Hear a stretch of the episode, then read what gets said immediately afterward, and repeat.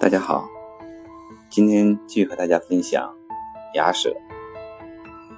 梁实秋先生的牙舍让人向往，可是我不知道，如果我们真的住在这种牙舍里，是否真的会适应？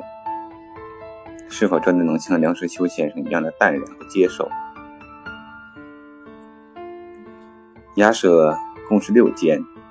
我居其二，壁墙不顾，门窗不严，故我与邻人彼此均可互通声息。邻人哄饮作乐，一无诗章，鱼鱼细语，以及鼾声、喷嚏声、吮汤声、嘶子声、脱皮鞋声，均随时有门窗护壁的悉处荡漾而来。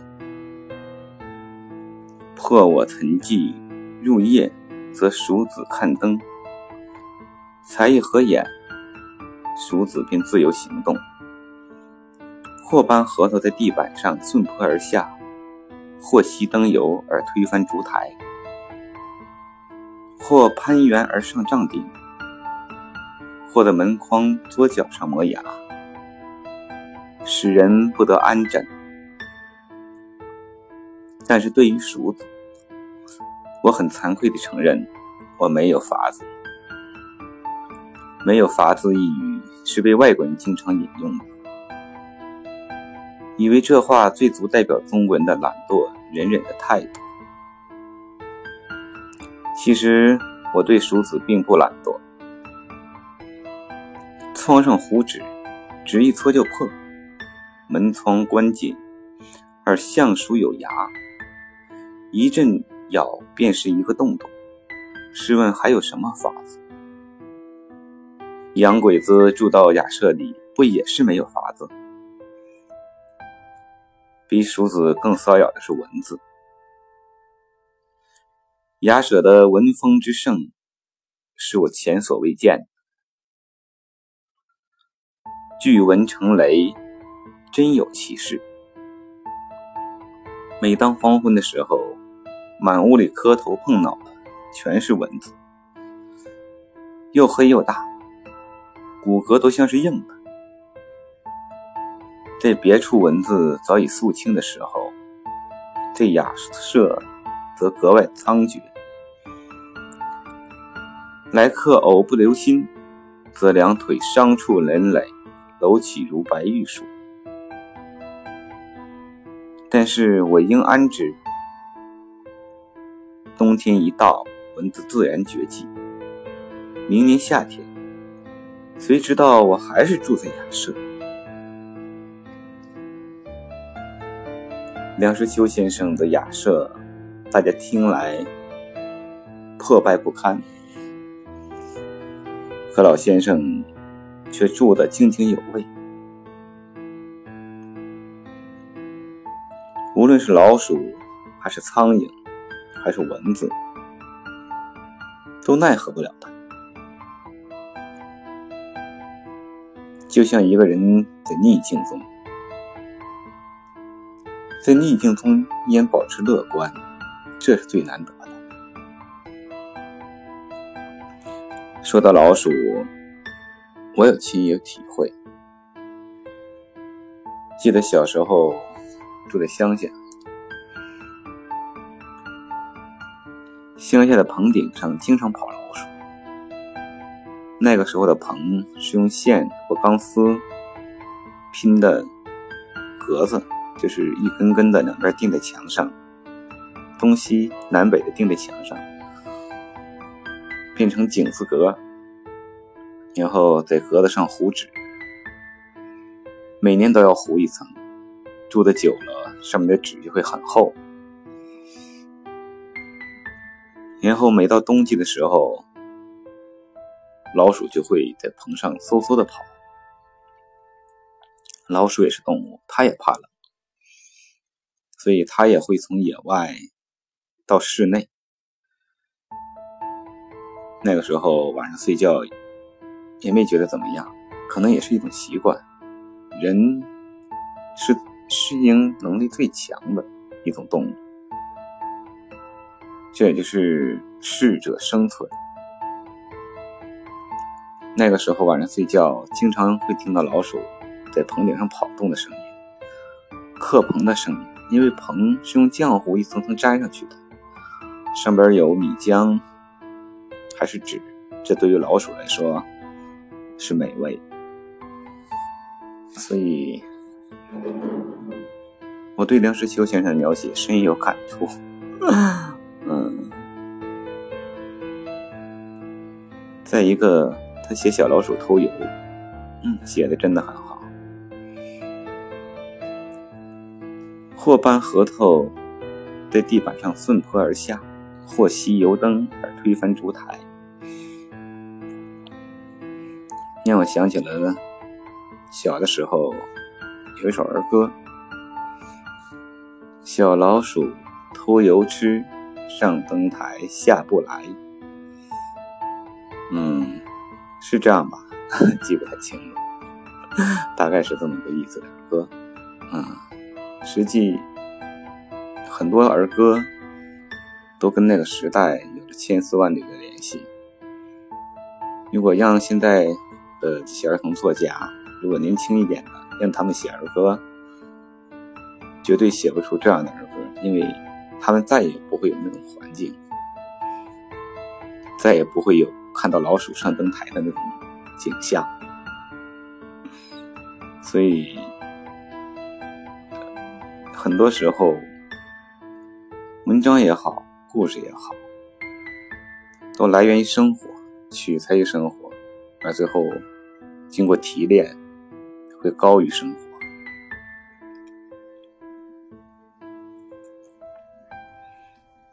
梁实秋先生说：“没有法子。”确实，中国人很多的时候会说没有法子。也不仅中国人，很多人都会这么说，外国人也会这么说。但是，我更强调的是事在人为。有些事看似没有法子，实际未然。可能法子就在你努力之后就会有。就像我们国家。在那么贫困的情况下，造就了两弹一星，造就了许许多多的奇迹。以那种物质条件去创造那么伟大的科学成就，是世人所想象不到的。但是我们实现了，所以说没有法子。看来有的时候只是借口。有事就会有解决的方法，无非方式方法的种类和多少。天无绝人之路，车到山前必有路，舟到桥头自然直。所以说，就像梁实秋先生这个雅舍。他从没把它看作是逆境，他在享受生活。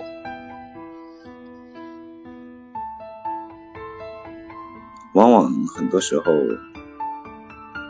人之不如意，十之八九。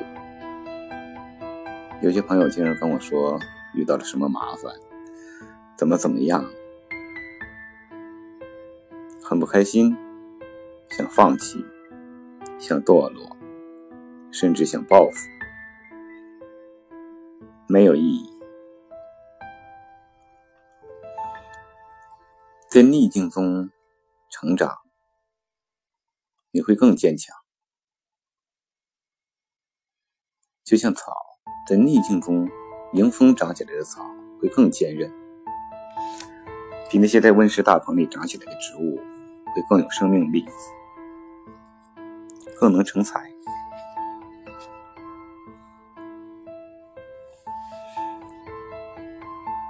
蚊子，说实话是很讨厌的东西，尤其南方的蚊子。嗯，真正的见识过南方的蚊子，比北方的个大。嗯，真的让人想起来浑身就有点不自在。可是三八年的时候，梁实秋先生在雅舍里写的文字也是如此，但是他却没有过多的抱怨，而他就采用了聚文成雷。而且他也说，冬天一到，他自然就绝迹了。这就像人生的逆境，总会有过去的时候。当然，你走过了这个逆境，前面是坦途，坦途过后，也许还是逆境。这就像梁秋先生说的：“明年夏天，谁知道我还是住在雅舍。”所以说，不如意十之八九，逆境是不断出现的。看你以什么心态去对，看你以什么想法去梳理、去承担、去面对，这才是最重要的。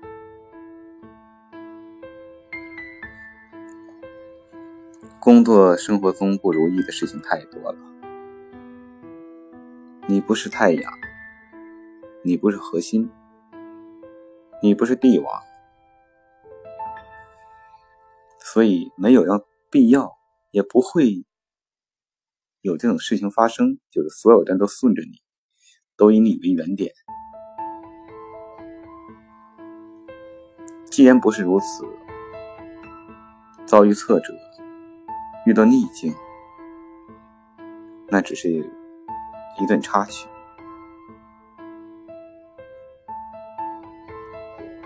就像人生一样，总是一个曲调，总是一个频率，你也会觉得单调。把逆境当做生活插曲中的一个符号，一段起伏的音乐，奏出不同的强音。如此想来，我想会更好。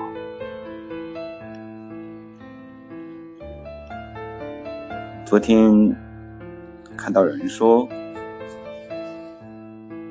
说菩萨不惩恶，菩萨就是魔。我觉得这个观点挺有意思。说菩萨是保护苦难众生，惩罚恶人。但是恶人如此之多，菩萨却不去惩罚，那菩萨还是菩萨吗？菩萨是魔，所以也让我想到了，人做事要有理、有据、有节。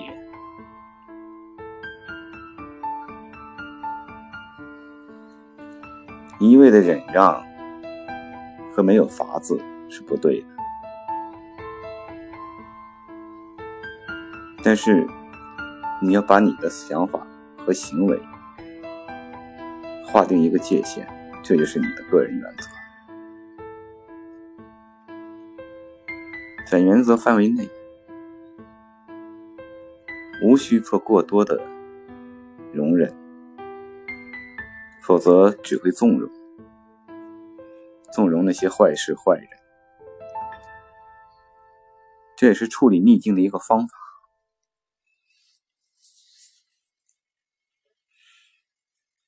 雅舍醉于月夜，地势较高，得月较先。看山头吐月，红盘乍涌，一瞬间清光四射。天空皎洁，四野无声，微闻犬吠。做客无不悄然。舍前有两株梨树，等到月升中天，清光从树间筛洒而下，地下阴影斑斓。此时尤为幽绝。直到兴阑人散，闺房旧寝，月光应然逼近窗来，助我凄凉。细雨蒙蒙之际，雅舍亦复有趣儿。推窗展望，俨言米氏章法，若云若雾，一片弥漫。但若大雨滂沱，我就惶悚不安了。屋顶湿润，到处都有。起初如碗大，偶尔扩大如盘，继则滴水乃不绝。终乃屋顶灰泥突然崩裂，如奇葩出战，哗然一声而泥水下注。此刻满是狼藉，抢救无及。此种经验已数见不鲜。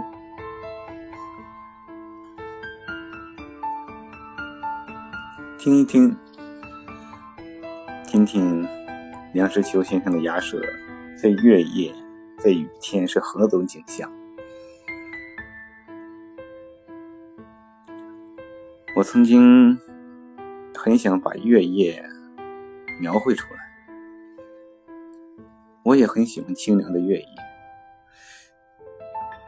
曾经想过如何去描绘这种美景，但是试着写过，不好，怎么写也写不出心中那种感觉。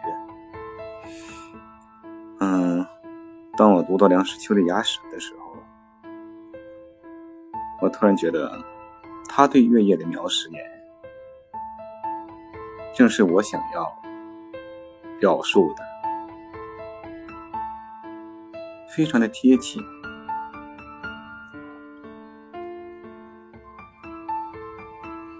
山头吐月，红盘乍涌。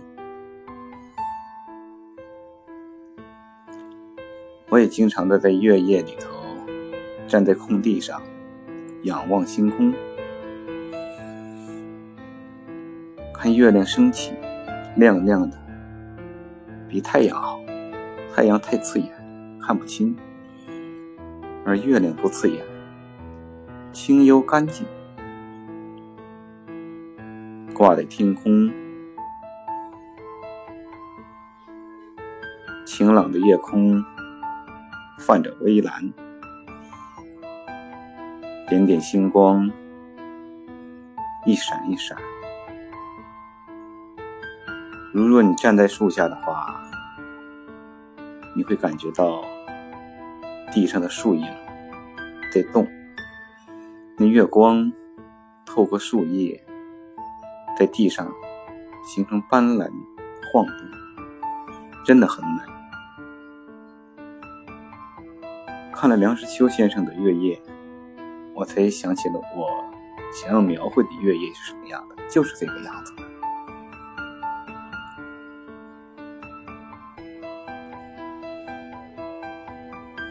雅舍的雨天很美，俨然米氏章法。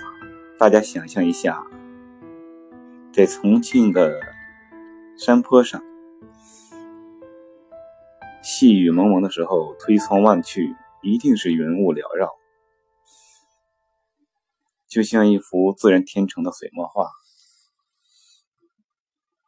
真的很美。但是，这种美只是一瞬间的。当雨下的大的时候，就会像梁先生所写的“哗然一声而泥水下注，满是狼藉”。梁先生的雅舍近雨的描写，让我想到了一幅水墨丹青。令我想起了水墨画，真的好像在描写一幅水墨画。你看，他写的是屋顶湿润，到处都有。下雨，屋顶上会慢慢的产生那种小诗的印记，就像墨笔一点点点上去，起初碗大，偶尔扩大如盘，就像墨笔在一个点开始，点描画推拉这些这样笔法的运用。宗耳是突然崩裂，如奇葩出绽，最后像花一样开放，掉下来，如同水墨画里的花完成，奇葩出战。嗯，真的很美。读文章要用心去读，融入章节。